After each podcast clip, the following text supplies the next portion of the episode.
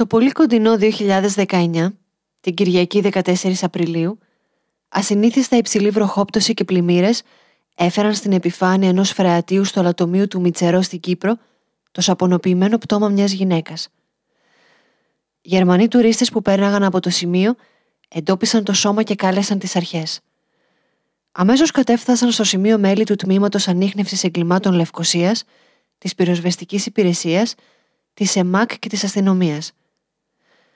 Στις 8.30 το απόγευμα κατάφεραν να το φέρουν στην επιφάνεια. Μαζί με την αρχή της άκρης του νήματος της συγκλονιστικής ιστορίας του πρώτου serial killer της Μεγαλονίσου.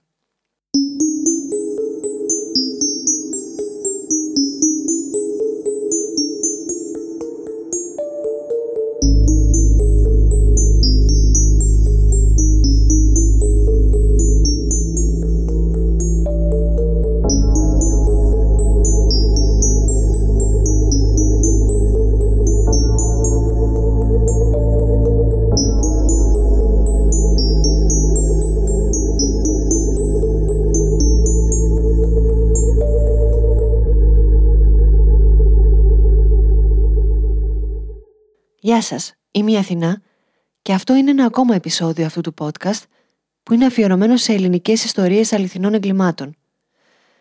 Σε αυτό το επεισόδιο η ιστορία δεν εκτιλήσεται ακριβώς στην Ελλάδα, θα χρειαστεί να ταξιδέψουμε μέχρι την Κύπρο για να εξερευνήσουμε αυτή την τραγική υπόθεση που είναι ακόμη τόσο φρέσκια.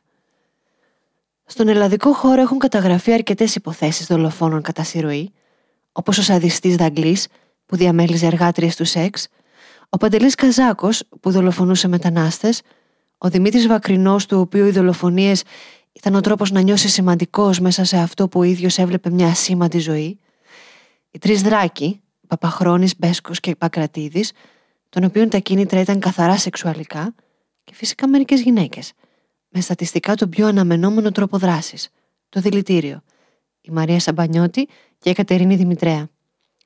Τους περισσότερους από αυτούς θα τους γνωρίσουμε σε μελλοντικά επεισόδια. Στην περίπτωση της Κύπρου όμως, η λίστα των κατά συρροή δολοφόνων είναι μικρή, πολύ μικρή. Έχει μόνο το εξής ένα όνομα. Νίκος Μεταξάς.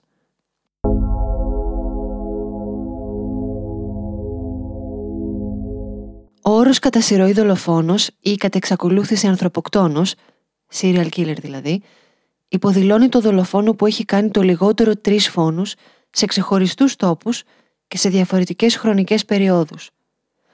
Αυτή η περιγραφή μας βοηθά να καταλάβουμε τη διαφορά μεταξύ του κατασυρωή δολοφόνου, του μαζικού δολοφόνου, κάτω από αυτή την περιγραφή θα εντάσαμε την επίθεση στο σχολείο Κολουμπάιν, όπου τα θύματα ήταν πολλά, αλλά το έγκλημα έγινε μέσα στον ίδιο το χώρο του σχολείου και την ίδια χρονική περίοδο, από αίθουσα σε αίθουσα. Και τέλος τη διαφορά από τον μανιακό δολοφόνο, μιας και δεν βρήκα καλύτερη μετάφραση του spree killer στα ελληνικά, και σε αυτή την κατηγορία ανήκουν οι δολοφόνοι που πραγματικά ξεκινούν μια καμπάνια τρόμου, σκοτώνοντας πολλούς ανθρώπους σε μικρό χρονικό διάστημα σε διαφορετικές τοποθεσίες, όπως η Βρετανίδα Τζοάννα Ντένεχη, η οποία σκότωσε τρεις άντρες και τραυμάτισε σοβαρά ακόμη δύο σε διάστημα μόλις 10 ημερών. Το σώμα που βρέθηκε εκείνη την Κυριακή αποστέλλεται στην ιατροδικαστική υπηρεσία. Η νεκρή γυναίκα είναι γυμνή, τυλιγμένη με σεντόνι και δεμένη με μπλε καλώδια στα χέρια και στα πόδια. Παρατηρείται στο πτώμα επίσης το φαινόμενο της απονοποίησης. Σαπονοποίηση είναι το στάδιο της αποσύνθεσης που προκύπτει σε πολύ συγκεκριμένες συνθήκες έλλειψης οξυγόνου αλλά ταυτόχρονα υψηλής υγρασίας. Το λίπος του νεκρού σώματος, λόγω συγκεκριμένων βακτηριδίων, μετατρέπεται σε αδυπόκυρο, το λεγόμενο grave wax, μια μάζα που μοιάζει με κερί και έχει έντονη χαρακτηριστική δυσοσμία. Αυτό το στάδιο χρειάζεται περίπου 2 με 3 μήνες να γίνει και συντηρεί το σώμα σε σχετικά καλή κατάσταση. Πάνω στο σώμα βρέθηκε ένα ζευγάρι σκουλαρίκια σε χαρακτηριστικό σχήμα καρδιάς. Αυτό ήταν και το στοιχείο κλειδί που οδήγησε στην αναγνώριση του πτώματος. Η νεκρή ήταν η Mary Rose Tribuccio, μια 38χρονη γυναίκα από τις Φιλιππίνες που ζήσε στην Κύπρο και εργαζόταν ως οικιακή βοηθός και μαζί της ζούσε και η εξάχρονη κόρη της Σιέρα Γκρέις. Τον Μάιο του 2018, η συγκάτοικος της Mary Rose είχε δηλώσει στην αστυνομία την εξαφάνισή τους χωρίς όμως να πυροδοτήσει κάποια σημαντική έρευνα από την πλευρά της αστυνομίας. Μία 38χρονη μητέρα και ένα εξάχρονο παιδί εξαφανίστηκαν και δεν έγιναν πρώτο θέμα στα δελτία ειδήσεων.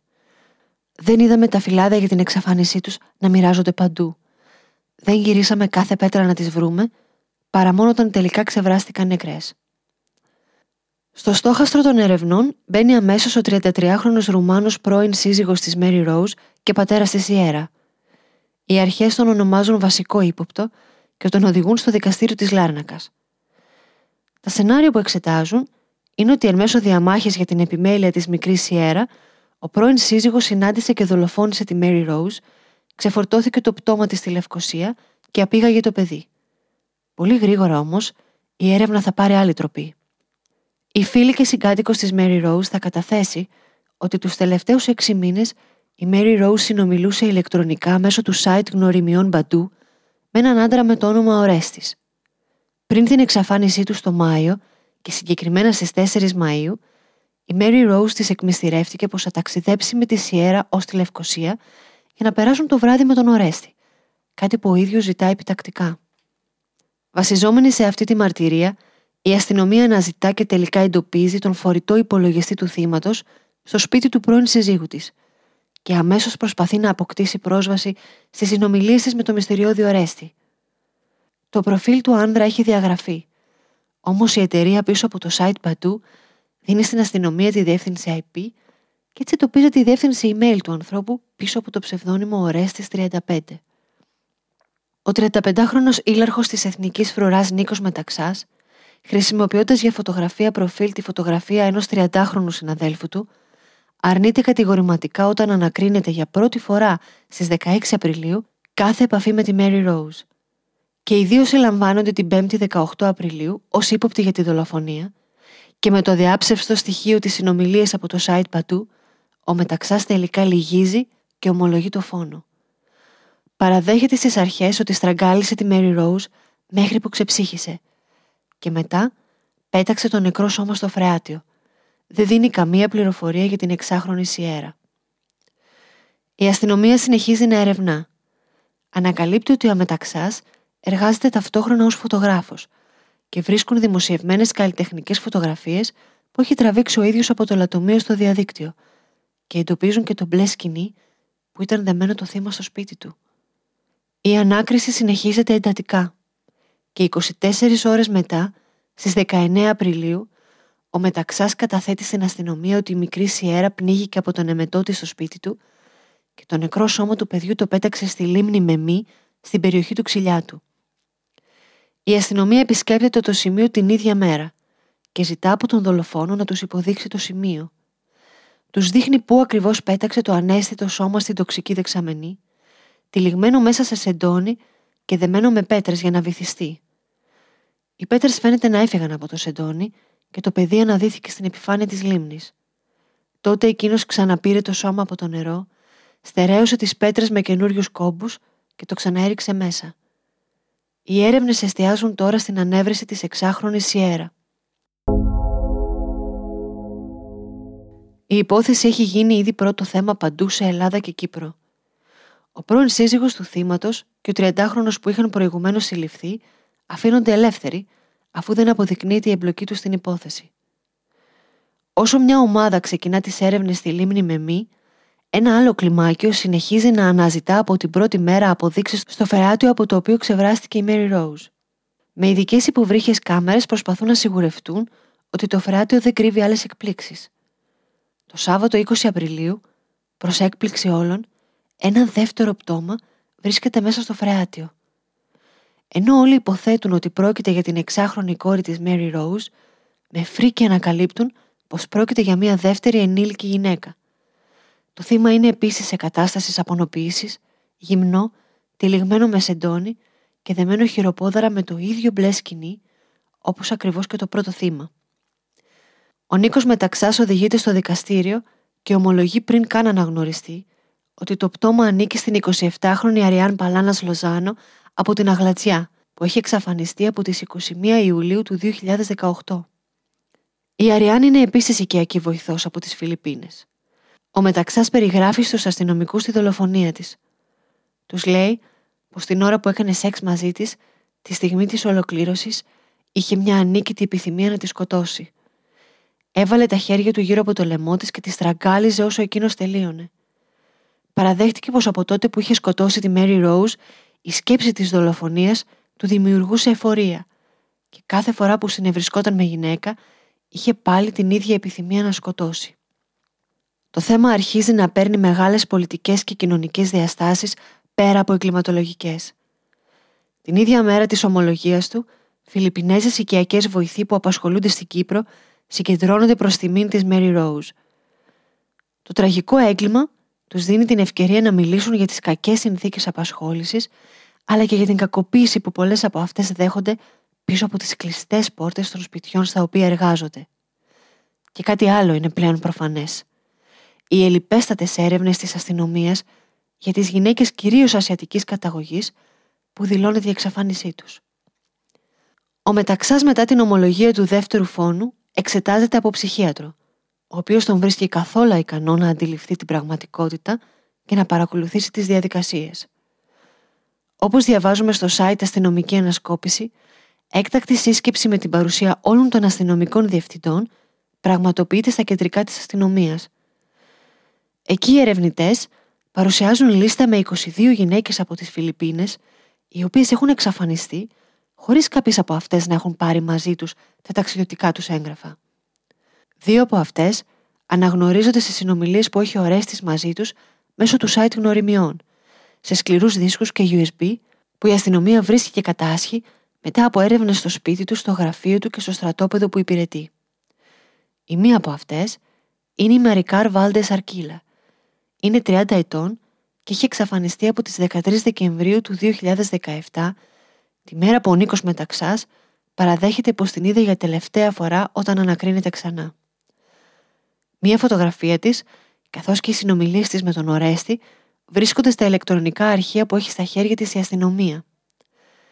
Τη Μεγάλη Πέμπτη, 25 Απριλίου, η προσωποκράτηση του serial killer ανανεώνεται, ο συνήγορός του παρετείται και εκείνος κάτω από την αδιαμφισβήτητη πίεση των στοιχείων που έχει συγκεντρώσει η αστυνομία, ζητά χαρτί και στυλό και καταγράφει έναν έναν τους επτά φόνους που διέπραξε. Πέρα από τη Μέρι Ρόουζ και την Αριάν που έχουν ήδη βρεθεί στο φρεάτιο του λατομείου, αναφέρει ξανά την εξάχρονη Σιέρα που ακόμα αγνοείται και επιβεβαιώνει τους φόνους της Μαρικάρ, της Λίβια Φλωρεντίνα Μπουνέα από τη Ρουμανία, ηλικίας 36 ετών, της κόρης της Έλενα Ναταλία Μπουνέα, ηλικίας 8 ετών και τέλος της Ασμίτα Κάχτα Ανού από το Νεπάλ, η οποία αγνοείται από το καλοκαίρι του 2018, αλλά δεν υπάρχουν πολλά στοιχεία, καθώς η εξαφάνισή της δεν είχε δηλωθεί επίσημα. Οι έρευνες στο φρεάτιο σταματούν αφού δεν βρίσκονται άλλα θύματα εκεί και ο Νίκος Μεταξάς οδηγεί τους αστυνομικούς στο πεδίο βολής κάμπος του Μήλου στην Ορούντα, όπου σε ένα πηγάδι που τους υποδεικνύει βρίσκεται σε προχωρημένη αποσύνθεση το γυμνό σώμα της Ασμίτα. Δεν μπορεί να θυμηθεί πότε ακριβώς τη σκότωσε, ούτε τη χώρα καταγωγής της, θα ομολογήσει όμως ότι βρισκόταν περιστασιακά με την Ασμίτα και εκείνη θα εξοργιστεί όταν ανακαλύψει ότι ο Μεταξάς κρατά βίντεο από την ερωτική του συνέβρεση και θα τον φτύσει. Εκείνος θα την ξυλοκοπήσει προκαλώντας τις θανατηφόρες κρανιοκεφαλικές κακώσεις μέσα στο αυτοκίνητό του και μετά θα πετάξει το σώμα της στο πηγάδι του πεδίου βολής. Σύμφωνα με τον δολοφόνο, τα υπόλοιπα θύματα του βρίσκονται μέσα σε βαλίτσες στην κόκκινη λίμνη στο Μιτσερό. Η λίμνη είναι τοξική και απαιτείται έλεγχος νερού για να αποφασιστεί τι στολή θα φορέσουν οι δίτες. Είναι αποτέλεσμα των εκρήξεων που γίνονταν στο σημείο κατά τη διάρκεια εργασιών εξόριξης σιδηροπυρίτη τη δεκαετία του 1950. Το μεταλλείο στο Μιτσερό, όσο λειτουργούσε, κόστησε τη ζωή σε δεκάδες εργάτες, οι οποίοι λόγω της μολυσμένης ατμόσφαιρας παρουσίασαν πνευμονοκονίαση, οπότε και οι εργασίες σταμάτησαν μια δεκαετία περίπου αργότερα. Το νερό της βροχής γεμίζει αυτή την τοξική λεκάνη και τα μέταλλα του εδάφους δίνουν στη λίμνη το απόκοσμο χάλκινο χρώμα της. Ανήμερα του Πάσχα, την Κυριακή 28 Απριλίου του 2019, λίγο πριν από τις 2 το μεσημέρι, οι επίπονες προσπάθειες των διτών με σκάφανδρο και των ερευνών με υποβρύχιες ρομποτικές κάμερες εντοπίζουν και φέρουν στην επιφάνεια της κόκκινης λίμνης μία ταξιδιωτική βαλίτσα. Η βαλίτσα αποκαλύπτει τη φρίκη μια ακόμα δολοφονίας, καθώς περιέχει το νεκρό σώμα μιας ενήλικης γυναίκας σε πλήρη αποσύνθεση, καθώς και ένα τσιμεντόλιθο για βαρύδι. Το τέταρτο επιβεβαιωμένο θύμα του Νίκου Μεταξά αποστέλλεται στον ιατροδικαστή για να ταυτοποιήσει τη σωρό. Οι έρευνες στρέφονται είτε στην 30χρονη Μαρικάρ, είτε στην 36χρονη Λίβια, για τις οποίες ήδη έχει ομολογήσει τις δολοφονίες τους και έχει υποδείξει τη λίμνη ως το σημείο που ξεφορτώθηκε τα πτώματά τους μέσα στις βαλίτσες.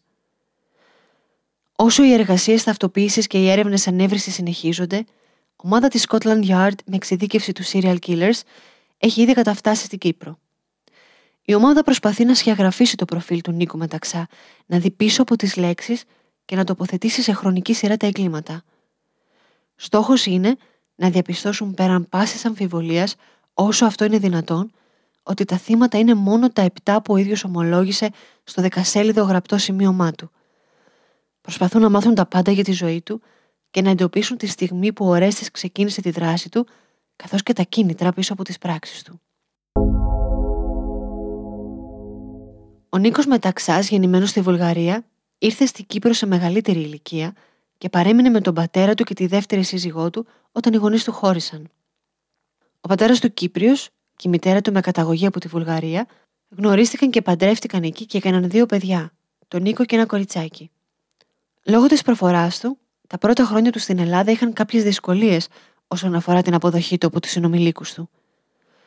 Τον Ιούνιο του 2018, η τώρα πρώην σύζυγος του Νίκο Μεταξά είχε επισκεφτεί το αστυνομικό τμήμα και είχε ζητήσει να γίνουν συστάσεις στον τότε σύζυγό της, καθώς σύμφωνα με την καταγγελία της, πάνω σε καυγά είχε εκδηλώσει βίαιη συμπεριφορά, σπάζοντας πράγματα και εκτοξεύοντας απειλές και ύβρεις εναντίον της. Η γυναίκα, που έχει αποκτήσει με τον Μεταξά δύο παιδιά ηλικίας 5 και 7 ετών τη στιγμή της σύλληψής του, μία εβδομάδα πριν το μεγάλο του καυγά, του είχε ζητήσει διαζύγιο. Όπως διαβάζουμε σε άρθρο της LiFO, ο Μεταξάς δεν μπορούσε να δεχτεί αυτή την εξέλιξη και μάλιστα φέρεται να της είπε: Μην τολμήσεις να ζητήσεις διαζύγιο, δεν ξέρεις τι είμαι ικανός να κάνω. Ενώ εκτιμάται ότι εκείνη την περίοδο είχε ήδη διαπράξει τους πέντε πρώτους φόνους. Το σώμα στη βαλίτσα αναγνωρίζεται. Ανήκει στην 36χρονη Λίβια από τη Ρουμανία, η οποία έμενε στον Άγιο Παύλο Λευκοσίας με την 8χρονη κόρη της Έλενα Ναταλία. Η Λίβια είναι σε διάσταση από τον σύζυγό της και πέφτει στα δίκτυα του Ορέστη με τον ίδιο τρόπο που έπεσαν και τα υπόλοιπα θύματά του. Κάποια στιγμή το Σεπτέμβριο του 2016, ο Νίκος Μεταξάς την επισκέπτεται στο σπίτι της, όπου και της επιτίθεται από πίσω. Ο στραγγαλισμός, σύμφωνα με το ιατροδικαστικό πόρισμα, δεν έγινε με τα δάχτυλα και τις παλάμες, αλλά ο δολοφόνος χρησιμοποίησε ένα θανατηφόρο κεφαλοκλείδωμα στην άτυχη μητέρα, που έκοψε τελείως την παροχή αέρα, οδηγώντας την στο θάνατο λίγα αγωνιώδη λεπτά αργότερα. Αυτά τα ευρήματα καθιστούν τη Λίβια πιθανά το πρώτο θύμα του serial killer. Οι φίλοι και συγγενείς της μητέρας και κόρης τις αναζητούν και κινητοποιούνται άμεσα δηλώνοντας την εξαφάνισή τους στις 30 Σεπτεμβρίου του 2016. Αναφέρουν στις αρχές ότι η Λίβια βασιζόταν στη βοήθεια φίλων και συγγενών για την ανατροφή της 8χρονη, καθώς η μικρή αντιμετώπιζε πολλά προβλήματα υγείας και χρειαζόταν ακριβή φαρμακευτική αγωγή. Ήταν ανεξήγητο πώς από τη μία στιγμή στην άλλη χάθηκαν τα ίχνη τους, σταμάτησαν να απαντάνε τα τηλέφωνα και η μικρή Έλενα Ναταλία έπαψε να πηγαίνει στο σχολείο ξαφνικά, χωρίς ειδοποίηση. Με τη βοήθεια της πιτονικοκυρά της, ανακαλύπτουν πως όλα τα πράγματά τους, τα προσωπικά τους αντικείμενα, αλλά και τα φάρμακα της 8χρονη, εξακολουθούν να βρίσκονται μέσα στο σπίτι το οποίο είναι ανάστατο. Η αστυνομία φαινομενικά μόνο ανταποκρίνεται. Στις εκκλήσεις της οικογένειας απαντούν πως ξέρουν να κάνουν τη δουλειά τους και πως έχουν βάσιμες πληροφορίες ότι η Λίβια με την κόρη της τα εγκατέλειψαν όλα και έφυγαν για τα κατεχόμενα. Όλοι όσοι τις αναζητούν δεν δέχονται την εκδοχή της αστυνομίας. Καθώς η σπιτονικοκυρά, η οποία έχει και τα κλειδιά του σπιτιού, γνωρίζει πολύ καλά πως οι αρχές ουδέποτε ερεύνησαν το σπίτι. Παιδικά ρούχα απλωμένα να στεγνώσουν, φαγητά στις κατσαρόλες αλλά και ντουλάπες ανοιχτές με ρούχα πεταμένα παντού, αντικρούν την ιστορία του ταξιδιού στα κατεχόμενα. Όπως αργότερα θα αποκαλυφθεί, ο δολοφόνος ήταν εκείνος που προκάλεσε το χάος στι ντουλάπες, καθώς αναζητούσε μανιωδώς βαλίτσες για να κρύψει τη Λίβια και την κόρη της. Η απουσία της αστυνομίας από τις αρχικές έρευνες για κάθε ένα από τα εξαφανισμένα θύματα είναι πλέον κραυγαλαία. Το θέμα αποκτά τόσο μεγάλη έκταση που πλέον την 5η 2 Μαΐου ο Υπουργός Δικαιοσύνης Ιωνάς Νικολάου υποβάλλει την παρέτησή του στον πρόεδρο της Δημοκρατίας. Συγγενείς και φίλοι των θυμάτων, καθώς και αντιπροσωπευτικές κοινότητες των χωρών καταγωγής τους, μιλάνε πλέον ξεκάθαρα για αμέλεια της αστυνομίας στις έρευνες για εγκλήματα που αφορούν μη Κύπριους. Την Παρασκευή 3 Μαου, ο Νίκος Αναστασιάδης πάβει τον αρχηγό της αστυνομίας Ζαχαρία Χρυσοστόμου. Το βασικό ερώτημα που βασανίζει τους εμπλεκόμενους είναι αν η αστυνομία ερευνούσε την εξαφάνιση της Λίβια και της κόρης της όπως έπρεπε εξ αρχής, θα μπορούσαν άραγε να σωθούν τα υπόλοιπα θύματα του Ορέστη. Την Κυριακή 5 Μαΐου, μετά από μία μέρα δοκιμών με καινούριο υπερσύγχρονο σόναρ, οι δίτες ανασύρουν από την κόκκινη λίμνη τη δεύτερη βαλίτσα. Μέσα στη βαλίτσα βρίσκεται η σωρός της 8χρονης Έλενα Ναταλία. Διαβάζουμε σε άρθρο της Αγγελικής Καρδαράς στο postmodern.gr τα όσα είπε ο αρχηγός της πυροσβεστικής υπηρεσίας του νησιού, Μάρκος Τράγκολα, στο ΡΙΚ, σχετικά με την ανέβρεση της βαλίτσας με το σώμα του παιδιού.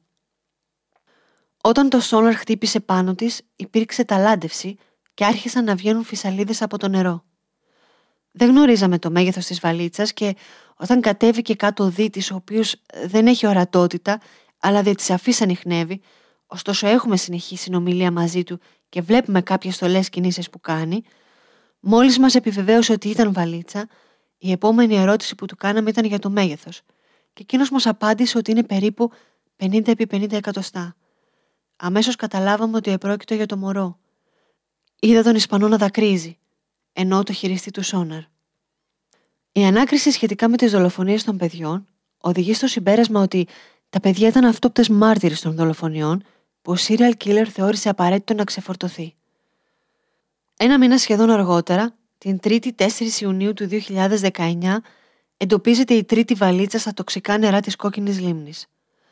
Μέσα στη βαλίτσα, εκτός από μερικές πλάκες πεζοδρομίου για βάρος, βρίσκεται εντυμένο και σε αποσύνθεση το σώμα της 30χρονης Μαρικάρ Βάλντες Αρκίγια, της οποίας το φόνο ο Νίκος Μεταξάς έχει ήδη ομολογήσει.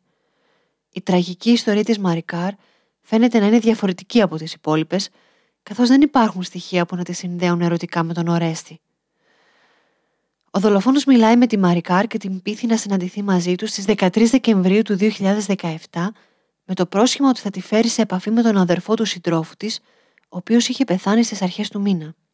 Η εξαφάνιση της Μαρικάρ δηλώνεται λίγο αργότερα στην αστυνομία, αλλά για μία ακόμη φορά οι έρευνες για την υπόθεσή της είναι σχεδόν ανύπαρκτες. Η μητέρα της, η οποία βρίσκεται και εργάζεται στην Κύπρο, με τη βοήθεια του εργοδότη της, πιέζουν τις αρχές για απαντήσεις.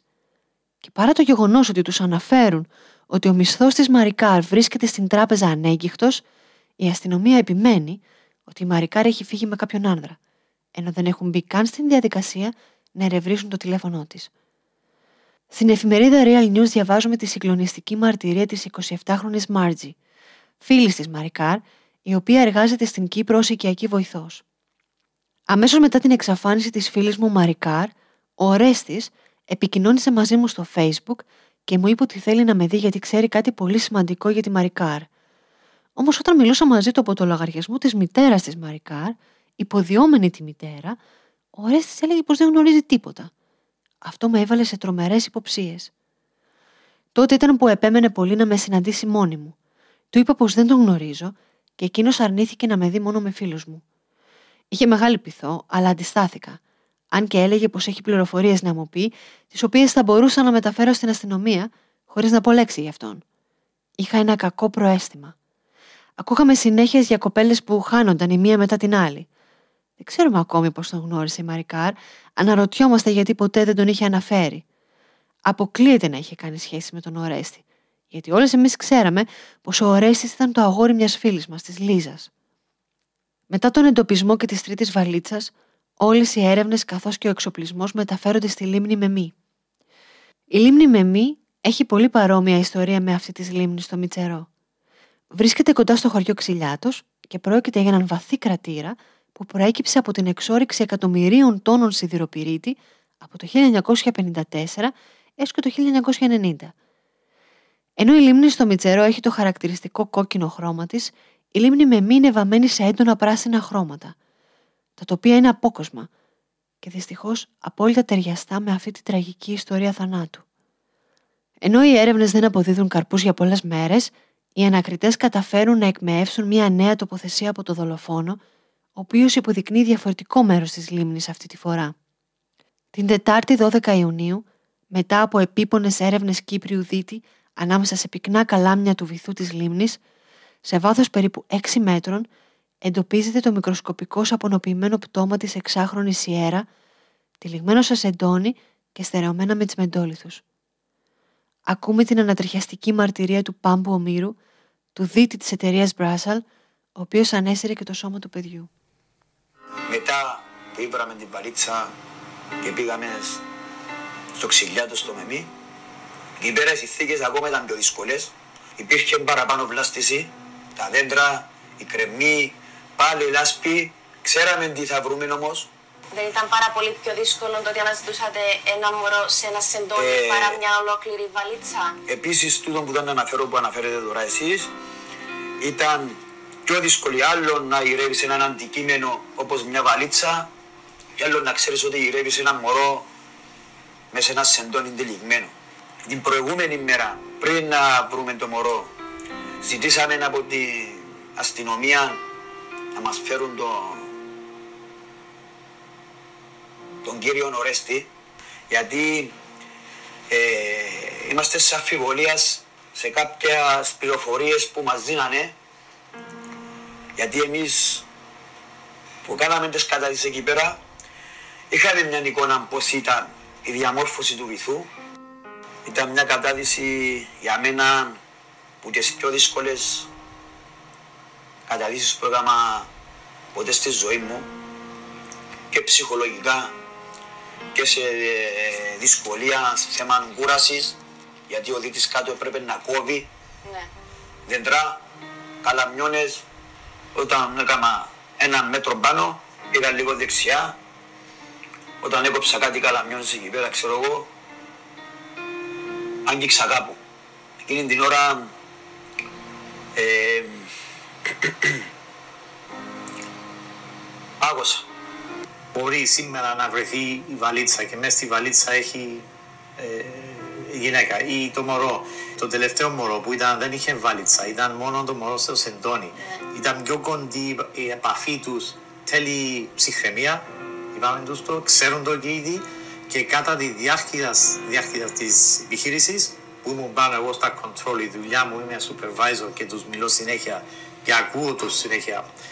Ε, ρυθμίζω τους αέρες τους, τους χρόνους τους, που την αναπνοή του ή που την ομιλία του καταλάβεις αν αχώθηκε ή όχι. Mm-hmm. Και πρέπει να τον καθοδίσεις με καλύτερο τρόπο να καλμάρει.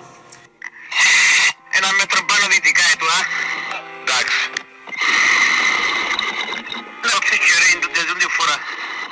Άλλο χερί. Ετού, α. Έλα πάνω. Νομίζω ευράτο. Η κοινή γνώμη συγκλονίζεται καθώς γράφει το επίλογο της ιστορίας του Κύπριου serial killer. Τα ευρήματα της νεκροτομής θα αντικρούσουν τους ισχυρισμούς του Νίκου Μεταξά καθώς θα δείξουν στραγγαλισμό του παιδιού και όχι θάνατο που εισρώφησε με του. Τα επτά θύματα του Ορέστη έχουν πλέον όλα έρθει στην επιφάνεια. Με όχημα την γραπτή ομολογία του καθώς και την άρνησή του για εκπρόσωπο υπεράσπισης, η δίκη του δολοφόνου αναμένεται σύντομη. Ο Νίκος Μεταξάς παραπέμπεται σε απευθείας δίκη στις 24 Ιουνίου του 2019. Η κατηγορούσα αρχή παρουσιάζει στο δικαστήριο τα γεγονότα και το απαγγέλλονται κατηγορίες για 7 φόνους εκ προμελέτης και 5 απαγωγές, στα οποία ο Νίκος Μεταξάς απαντά «Παραδέχομαι». Η δίκη ολοκληρώνεται σε λίγες ώρες με τον πρόεδρο του κακουριοδικίου Χάρη Πογιατζή να λέει χαρακτηριστικά. Ο κατηγορούμενος αναλώθηκε σε εκστρατεία φόνων και δεν δίστασε να φωνεύσει και δύο παιδιά, στερώντας τους το μεγαλύτερο αγαθό, τη ζωή. Οι ομολογίες του δολοφόνου ακούγονται στο δικαστήριο. Στην παρουσίαση των γεγονότων σχετικά με τους φόνους της Λίβιας και της κόρης της, ο Νίκος Μεταξάς ισχυρίζεται ότι μέρες πριν πάει στο σπίτι τους, είχε πιστεί ότι η Ρουμάνα με τον πρώην σύζυγό της εκδίδουν το 8χρονο κοριτσάκι τους και επωφελούνται οικονομικά από αυτό. Τυφλωμένος από μίσος, καταθέτει ότι οι υποψίες του υποτίθεται επαληθεύονται και στο σπίτι τους έπιασε τη Λίβια από το λαιμό και την έπνιγε για αρκετά λεπτά μέχρι που εκείνη έπεσε νεκρή. Σχετικά με την Έλενα Ναταλία, λέει ότι κοιμόταν στο διπλανό δωμάτιο και με τη σκέψη να τη λυτρώσει από το υποτιθέμενο μαρτύριό της, την στραγγάλισε επίσης με τα χέρια. Αφού τοποθέτησε το νεκρό σώμα του παιδιού σε βαλίτσα που βρήκε στην οικία τους, έβαλε και την νεκρή Λίβια στη θέση του συνοδηγού και οδήγησε μέχρι το σπίτι του, όπου βρήκε βαλίτσα για να κρύψει τη μάνα. Για τη Μέρι Ρόουζ, ο δολοφόνος καταθέτει την πρώτη φορά ότι είχε συναισθήματα και μετά από κάποιες ερωτικές του συνευρέσεις θέλησε να γνωρίσει την κορούλα της και να τις γνωρίσει στα παιδιά του. Εκείνο το μοιραίο βράδυ τη έφερε στο σπίτι του και αφού κοίμησε τη σιέρα στο κρεβάτι της κόρης του, οδήγησε τη Μέρι Ρόουζ στο πατάρι του σπιτιού του για να συνευρεθούν. Σύμφωνα πάντα με τον ίδιο, λίγο αργότερα άκουσαν το κλάμα της εξάχρονης, το οποίο σταμάτησε πέντε λεπτά μετά. Όταν μπήκαν στο δωμάτιο, εντόπισαν τη μικρή Σιέρα χωρίς τις αισθήσεις της, ενώ οι μαλάξεις που υποτίθεται τις έκανε για να τη συνεφέρει δεν είχαν κανένα αποτέλεσμα. Η εικόνα του νεκρού παιδιού στο κρεβάτι της κόρης του, αλλά και οι φωνές της μάνας, μας λέει ότι τον οδήγησαν σε μια κατάσταση πανικού, από την οποία βγήκε όταν πια η Μέρι Ρόουζ κοίτονταν νεκρή από τα χέρια του στο πάτωμα. Στη δεύτερη ομολογία του, η ιστορία παρουσιάζεται τελείως διαφορετική. Σύμφωνα με αυτή την εκδοχή των γεγονότων, ο Νίκος Μεταξάς θορυβείται από το γεγονός ότι η Μέρι Ροζ κάνει έρωτα μαζί του στο ίδιο κρεβάτι που κοιμάται το παιδί. Όταν η γυναίκα δέχεται να φέρει στο σπίτι του το βράδυ της Ιέρα, οι υποψίες του για εκμετάλλευση της εξάχρονης μεγαλώνουν και υποτίθεται επιβεβαιώνονται όταν εκείνος της προτείνει γάμο με αντάλλαγμα τη σεξουαλική επαφή με την κόρη της. Πρόταση την οποία εκείνη υποτίθεται αποδέχεται. Η Μέρι Ρόου στραγγαλίζεται με οργή και μίσος πριν την εξάχρονη, η οποία επίσης στραγγαλίζεται έπειτα.